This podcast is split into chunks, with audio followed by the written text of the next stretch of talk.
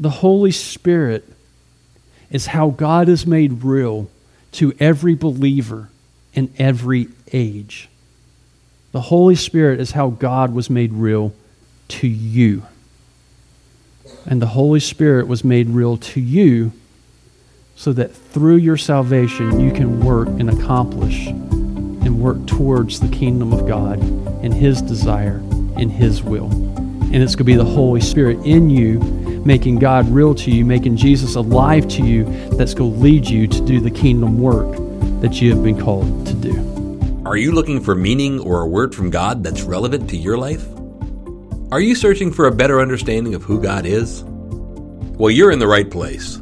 You found the Gary Talks About God podcast. This is a weekly podcast that comes to you from the pulpit of Red Bank Missionary Baptist Church in Germantown, North Carolina.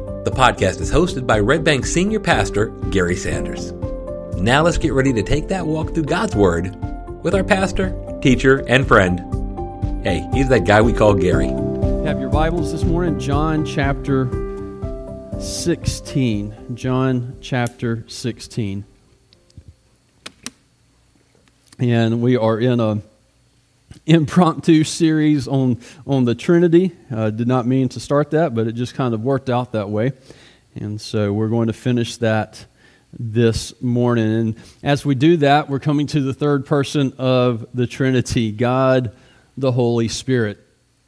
And as we have gone through these three messages, as I said last week, we spend so much time on Jesus, which is understandable, is, is right, is good. Uh, I'm not trying to diminish that by any stretch of the imagination.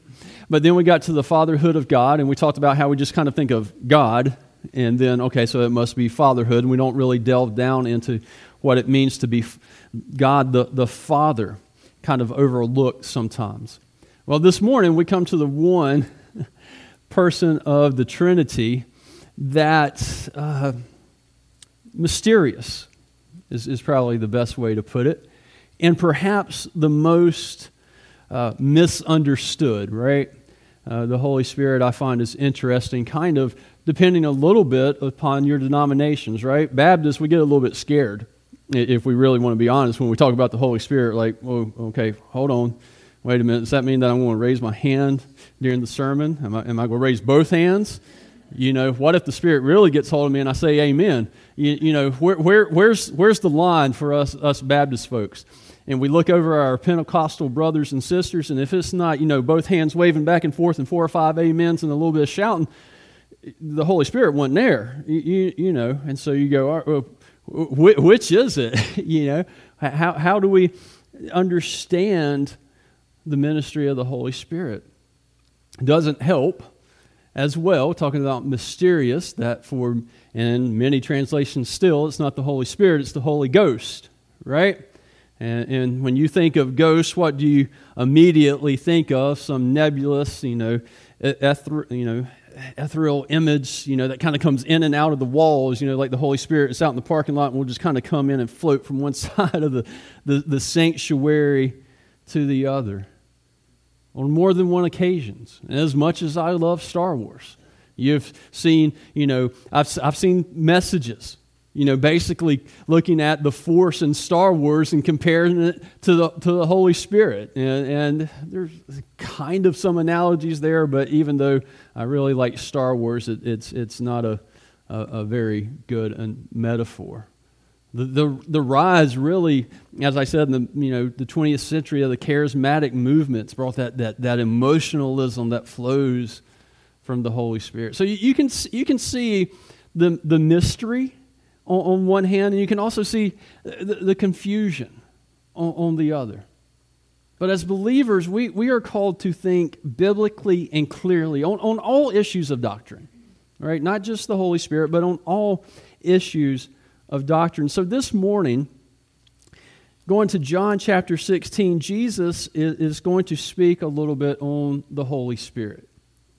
And of course, you go back, it actually starts in John 14. He mentions the Comforter is coming in John 15, 16. This is Jesus' high, you know, they're going to the garden leading up to John 17, the high priestly prayer of Jesus, where he's about to leave and he, he's talking to them about what's going to happen. And when you get down to the second part of verse 4, he starts talking about the Holy Spirit. He says, I did not say these things to you from the beginning because I was with you.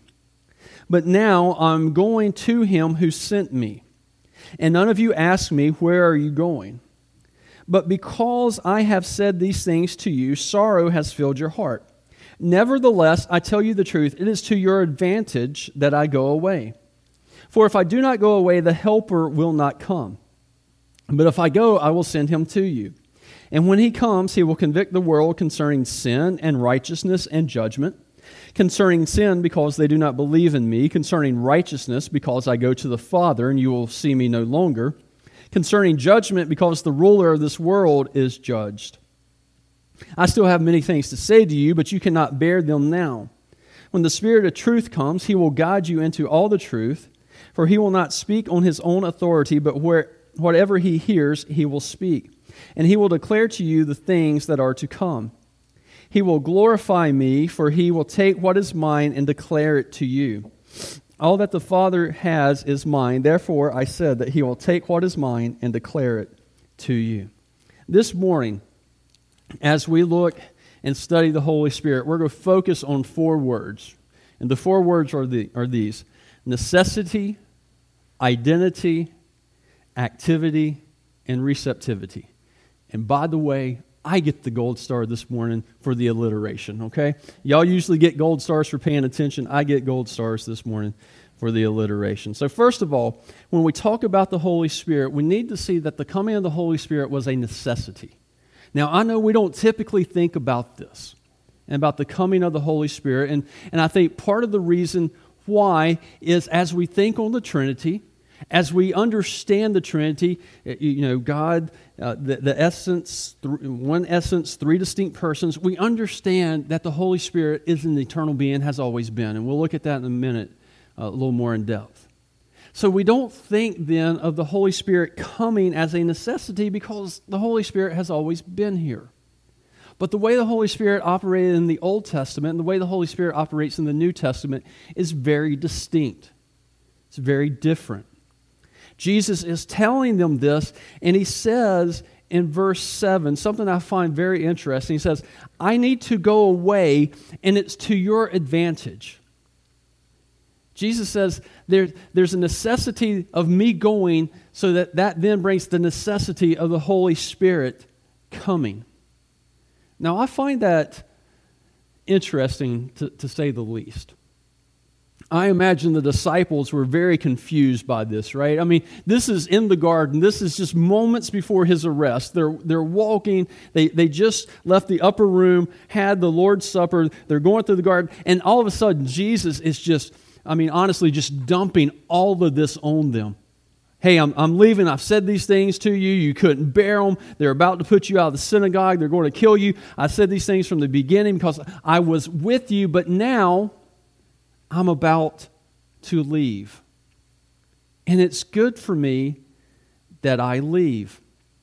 Now, how would you, as a disciple, if you were in that situation, would you respond to that? Really? It's good that you should leave? Why is it good that you should leave? What's going to happen to me after you leave? I've left my fishing job. I've left my tax collection. I, I, I disbanded from the zealots who want to overthrow everything. How is it going to be good for me if you leave. But Jesus makes it very clear. Look at what he says at the end of verse 4. He says, I did not say these things to you from the beginning because I was with you. So he says, I was with you. My presence was with you so I could lead and guide you. But now I'm going to him. I'm going to the Father who sent me. And it's good for you because when I go back to the Father who sent me, I'm going to then send the Holy Spirit, the Helper to be with you. But if I don't go, he can't come. So here's the logic of Jesus I've promised you, disciples, that I will be with you forever. I, have promised that wherever you go, I will be there. I will never leave you or forsake you. John 14, he says, I will not leave you as orphans.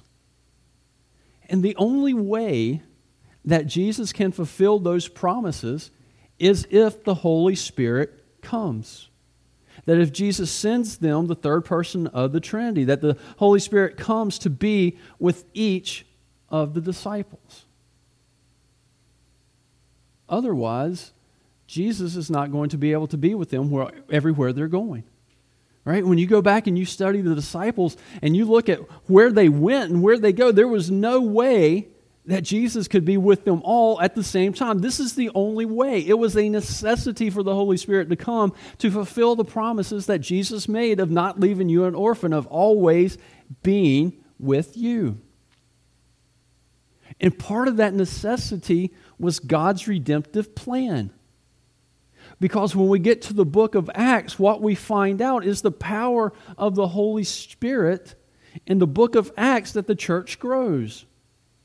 I know that a lot of times you'll see that, you know, it'll say Acts, and then underneath it'll say something of the apostles. It's really the acts of the Holy Spirit through the apostles, if you really want to be technical.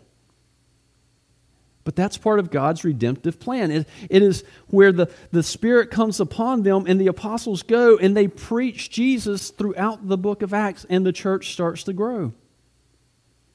And the only way that that was going to happen was the Holy Spirit coming. The Holy Spirit was a necessity for what is about to happen, but they can't see the what is about to happen. They can see what is happening now. But Jesus says it's a necessity that the Holy Spirit comes. It's a necessity that I depart so that I can see him. At the same time, as Jesus is talking to them, he reminds them that the Holy Spirit has an identity. That the Holy Spirit has an identity. Now, just uh, we, we, we need to understand this, and we need to be very careful. The Holy Spirit is not an it. Okay, the, the, the, Holy Spirit is, is, is not it. Sometimes I think we, we, we know that, but as believers, we just get lax in our speech. And, and we just, oh, you know, you know, it did. No, no, it's not an it. The Holy Spirit is a person. And the reason we can't be lax in our speech is because if we say it and use that, that, that, that pronoun, we're denying his deity and his personhood. So we need to understand that the Holy Spirit is both deity and has personhood. Now, I'm not going to give you a whole bunch of stuff, but as Jesus is talking, and he says to this, he says, look down at the end of verse 7. But if I go, I will send him to you. And when he comes, he will convict. He will, he will, he will. All these times, Jesus is talking to them about the deity and the personhood of the Holy Spirit. We see the deity in the aspects that he's convicting the world concerning sin, concerning righteousness. That, that is fully of God. There, there is no other person that can do that. And Jesus says, Look, you need to understand, you're not going to be led by some nebulous Holy Ghost just coming in and wafting in and out of your life. No, you're being led by God Himself. You go to Acts chapter 5, verses 3 and 4, and, and you see this very clearly just in the grammar. It says, But Peter, said, Ananias, why Satan filled your heart to lie to the Holy Spirit and to keep back for yourself part of the proceeds of the land? While it remained unsold, did it not remain your own? And after it was sold, was it not at your disposal? Why is it that you have contrived this deed in your heart? You have not lied to man, but to God. And I read that not to discuss what was happening there with Ananias and Sapphira, but did you see at the beginning, you've lied to the Holy Spirit, you've lied to God? Well, wait a second, did we change? No. It's, it's just what we already knew. It's what Jesus has said. The Holy Spirit is God. But at the same time, the Holy Spirit, being God, we need to understand, has all the same perfections. Right? We talk about God being eternal, God being good, God being everywhere, God being sovereign. The Holy Spirit has that as well. Those same same perfections are ascribed to him. We talk about regeneration and sanctification, again, pointing to his deity. At the same time, the Holy Spirit has personhood. Now, I know we don't think about this in terms of, we think of Jesus as a person. When we think of personhood, we think of needing to encompass a, a, a physical body. And the Holy Spirit does not. However, the Holy Spirit has personhood in that he is intelligent, he possesses thought, he has a will, he can be grieved, right? We're told, what? Do not grieve the Holy Spirit. Right? We were singing just a minute ago, and I like was the second, second verse, and I'm not going to say it right. Um, transform my stubborn heart. I, I, can't remember exactly what it was. And, and, and, at that moment, we were all saying, man, these, they're not talking about me, they're talking about somebody else. All right, but man, if, if, if our stubborn heart stays stubborn, what we, we, we grieve the Holy Spirit, how can an it be grieved? Right? How, how can this, this podium be grieved if I, it, it doesn't care? It's inanimate, it's not alive. The Holy Spirit is alive. It hasn't, the Holy Spirit has an identity. He is God. He has a personhood. And at the same time, Jesus makes this clear that who is coming is, is God. Right? Let's jump back to John 14 for a minute. John 14, 16, which is why I stumbled this morning because we read John 16 down to verse 14. You can see the confusion. But this is really important too. John 14, 16 says, And I will ask the Father, and he will give you another helper to be with you forever. Then verse 17 says, Even the Spirit of truth. Now, I, I, I want you to see that because, again, it tells us that the Holy Spirit is God. And it tells us really by looking into the language there, and I'm not, I'm not, going to give you all the Greek words and everything, but the word that is used there where it says another, that word another means of the same kind. So Jesus says the helper who is coming is going to be just like me. It's not going to be a different helper. It's going to be a helper just like me. So that when I'm gone, I'm really still with you because the one who is coming to be with you is just like me. It's not someone different. And so we have Jesus being just like God. We, we have the Holy Spirit being just like Jesus, which makes the Holy Spirit just like God. And we can see in all of that, we can see the Trinity.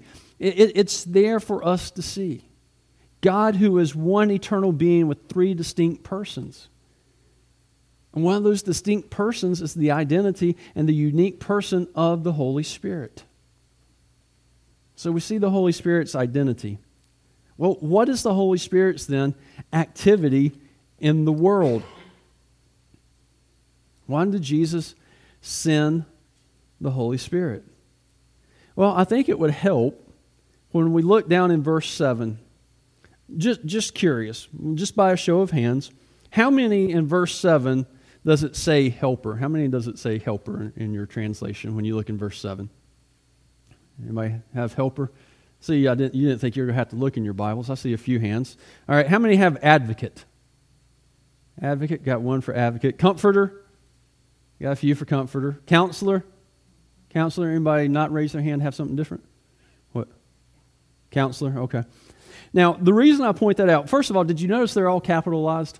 Doesn't matter if you have helper, advocate, counselor.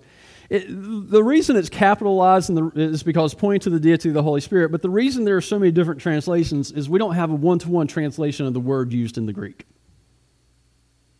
The word used in the Greek literally means, and, and then tell me if this helps you understand why so many different words are used. It literally means the one who comes alongside. What does a comforter do? Come alongside. What's a counselor do? Come alongside. What's an advocate do? Come alongside. What's a helper do? Come alongside. So all those works, all those words describe what the Holy Spirit does it's just we don't have that one to one translation. But the Holy Spirit comes alongside. So the activity of the Holy Spirit is to come alongside really believers, but also to the world in general. Right? The Holy Spirit comes alongside, and, and some of the ways the Holy Spirit comes alongside, it comes alongside with, with revelation. Look down, verse 13 says, Got us into all truth. That, that's revelation. The Holy Spirit reveals to us not just truth, but God's truth. And it's the revealed truth of God. And it's revealed through His Word because the Holy Spirit is the one who divinely inspired the human authors of the Bible. Right? From, from Moses to John, Isaiah to Jude, the words that we read are the words of God to His people. And just a reminder little w is Word, Bible. Big W is, is Word, Jesus, God in the flesh. And it says that the Holy Spirit, when He comes to lead us and guide us, He's going to lead us into, it says, all truth. All truth. And that all truth was contained in who? The person of Jesus Christ. So the work of, of the Holy Spirit is to reveal to us, to the world, Jesus Christ, to reveal that He is the way, the truth, and the life. He is to, to reveal to us what Jesus has, has taught us, what Jesus has, has said to us. The Holy Spirit always points back to Jesus. And it's really important to notice, know this this morning, all right? Everything that the Holy Spirit reveals to us will always be in accordance with and not contrary to the revealed, inscribed Word of God. All right? The Holy Spirit will never, ever, ever lead you to do something that is sinful, that is contrary to God's Word just never will. So, the Holy Spirit, one of the jobs of the Holy Spirit is revelation. One of the jobs of the Holy Spirit, and I'm just, I'm not going to break this out, I'm just going to lump it in as a big category, and that is salvation. You look down in verse 9, 8 and 9, he'll convict the world concerning sin and righteousness and, and, and judgment. Part of the job of the Holy Spirit, part of his activity, is, is to convict people of our sins inviting us to be saved through Jesus Christ. Responding to the invitation and then start the, the regenerative process in us to make us a new creation, to, to dwell in us. Right? Isn't that, you know, I told you that the activity of the Holy Spirit in the Old Testament and the New Testament is different. When you go and you look at the Holy Spirit and the activity of the Holy Spirit in the Old Testament, what you see is the Holy Spirit descending on a person for a time and a specific job, and then basically going back. The Holy Spirit would come and give certain powers. You can go back through there and you can look. You see some of the judges. The Holy Spirit comes upon Gideon. The Holy Spirit comes upon Samson. But then again, the Holy Spirit, it, it does not stay with them their entire lives. Part of the wonderful part of being New Testament believers is the moment that we are saved, the Holy Spirit says, Slide over, I'm coming in, I'm going to live with you, and I'm going to be with you for forever and ever.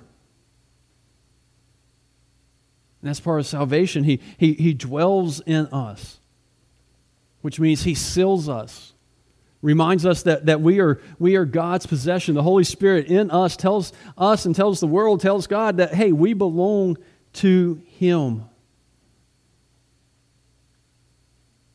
Intercession. Right? Intercession. You go to pray and sometimes you just don't know what to pray for. You ever been in that situation? I, I mean, I have. There's a couple that are just real personal to me. Where I just, I, I, I honestly, I didn't know what to pray. One time I even, I, I said that out loud. I was like, I, I have, I have no idea. I, I don't know what to pray for. I don't know how to pray. Everybody kind of looked at me. It's like, but you're the pastor. I'm like, sorry, I'm, at a, I'm at a loss at the moment. You know, you've been in those moments. And it says that the Holy Spirit comes and, and he, he intercedes to us with, with, with groanings. And, and I, I, like that translation. And, and, look, this doesn't mean that we get caught up and we start speaking in, in unintelligible words. It means that in that moment of anguish that we are in, when we don't know what to say, that the Holy Spirit the helper, comes alongside of us and says, I've got this for you. Hold on just a minute. You, you stay right there. I'm going to take this to the Father for you. And I know how heavy it is on your heart. So when I go to the Father, I'm not going to go with really eloquent words. I'm not going to go with a, a, beautiful, you know, pointed out in the poem. And he said that, that, that passage says, going to go to the Father with the same groanings that is in your heart. But I know how to take those groanings and, and turn them and translate them into words for you before the Father, so he knows exactly what it is. Those moments when we just don't know how to pray, He is there with us because He cares about us. He is, he is inside us and He wants our well being. The Holy Spirit equips us, right? He, he equips us. Sunday school lesson this morning, Ephesians chapter 3 or 4? 4. How does the Holy Spirit equips us? He comes and He gives us every spiritual gift that we need to, to build up the church. This morning talked about apostles and, and prophets and evangelists and shepherds and teachers and helpers and those with faith and those with the gift of prayer. All of you have been gifted. All of you have been equipped with the spiritual gift to help the body of believers. And that spiritual gift comes from the Holy Spirit. He is the one who gives, and He gives freely. You all have one. I think sometimes, and I was listening to Greg this morning, I think sometimes we made spiritual gifts a lot more spiritual and woo than they need to be. I mean, I don't, need, I don't mean to sound flippant, but right, I mean, let, us uh, when, he, when he was talking about that in Sunday school this morning, my first thought was, how many of us have taken a spiritual gift inventory? you, you know, right? We, we, look in the Bible and it's like, oh, there's all these spiritual gifts, and then the Baptist part of us kick in and go, oh, I can come up with a plan and an inventory and, and a quiz to take for that to tell you which, right? I mean, that's just how Baptists think. All right, hey, it's in the Bible, that's good. I can turn it into a program and make it better, right? And we've all taken that spiritual gift inventory, to, and, and, and I'm not trying to knock it. There, there's some, some good in there. Right? But I like what Greg said this morning. If you're wondering what your spiritual gift is, why don't you try some? If it doesn't work, try another one. I mean, it might not be the most theological thing I've ever heard, but boy, it's the most practical. Love you, Greg. Right, but it, it all comes from the Holy Spirit. It all comes from the Holy Spirit, the, the, the, the gifts, so that we are equipped, and we need to understand that we are equipped to do the work of the church. Right? Now, if you're a teacher, if, you're, if your gifting of the, of the spiritual gift is teaching, it doesn't mean you can't be a teacher in the secular world. It, it, it, doesn't mean that. If you got the gift of administration, it doesn't mean you can't go administer a company. It doesn't mean that. But it means that the gift that you have been given is to be demonstrated and exercised in the body of believers. Your gift should be used here at Red Bank, whatever it is. You want to make me happy? Call me this week. Go, Gary, I'm not using my gift. How can I? All right, I'll start working on the list now. I'll, I'll look forward to your phone call. Right? But then you want to hear something really neat? He gives us the gifts, then he gives us the power to do it. He gives us the gifts, then he gives us the power to do it. He empowers us. All the strength that we need, he gives to us so that we can do that. Because outside the power of the Holy Spirit, you're going to be left floundering trying to use that gift. But he's the source, He's the giver, and then He's the power. And since the Holy Spirit is active in the life of us as believers, what it, it, it becomes then incumbent on us to respond. So there's a receptivity of the Spirit that the believers need to understand. And I want to just call our attention to one word this morning, and the word is walk. The word is walk we are called to walk in the Spirit.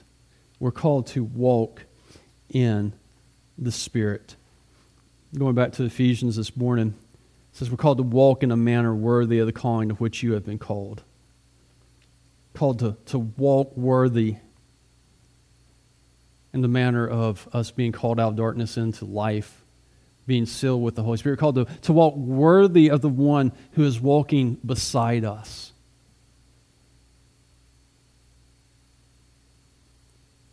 And I love that, that, that imagery.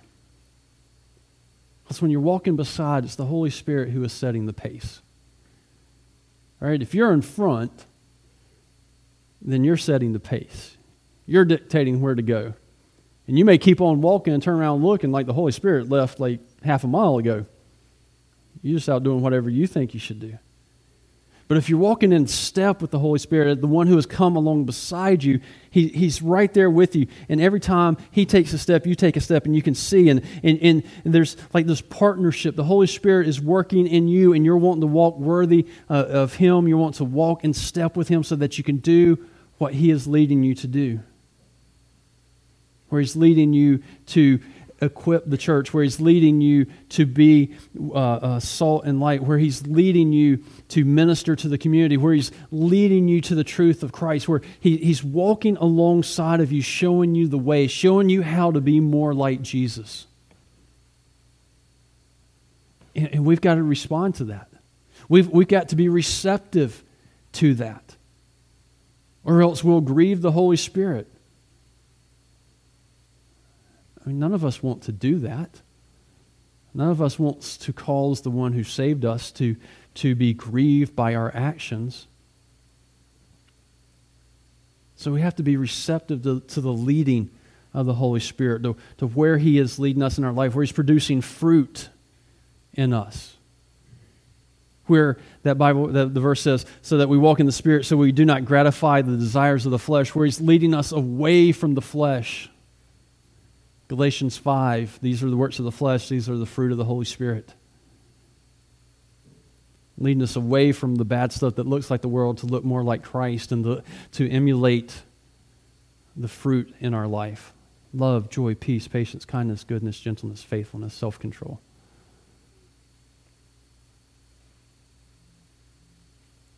But we've got to be receptive to that.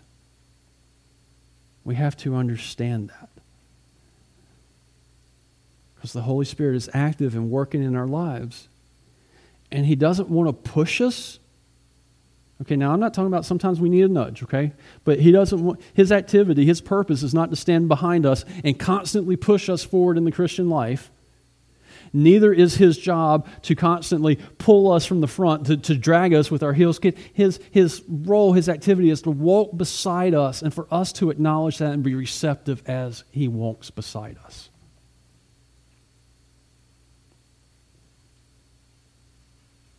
That's what the Holy Spirit does. That's, that's how the Holy Spirit works in our lives this morning. And as we finish this morning, what I want you to see and what I want you to kind of take away and remember from the Holy Spirit is this. I want you to think through it, going back to the necessity of Christ to leave. How vitally important it was, not for the disciples, but for you. Okay, let's, let's make this personal. Want you to think of it this way you cannot ascend to God's throne this morning, right? You can't step out, go up the escalators to the heaven, and see God and, and meet Him at His throne. At the same time, Jesus is not here physically. He's not down the road preaching where you could go see Him. He, he's not here. By physical limitation, he, he, he, he can't be. He can't be everywhere at once. Can't be with me at 10 o'clock in Thomasville and you at 10 o'clock in Germantown. So when Jesus promises to be with you always, where he says, I will not leave you as an orphan, that I will not leave you or forsake you, that where you go, I will be with you always. The way for that to happen is through the Holy Spirit.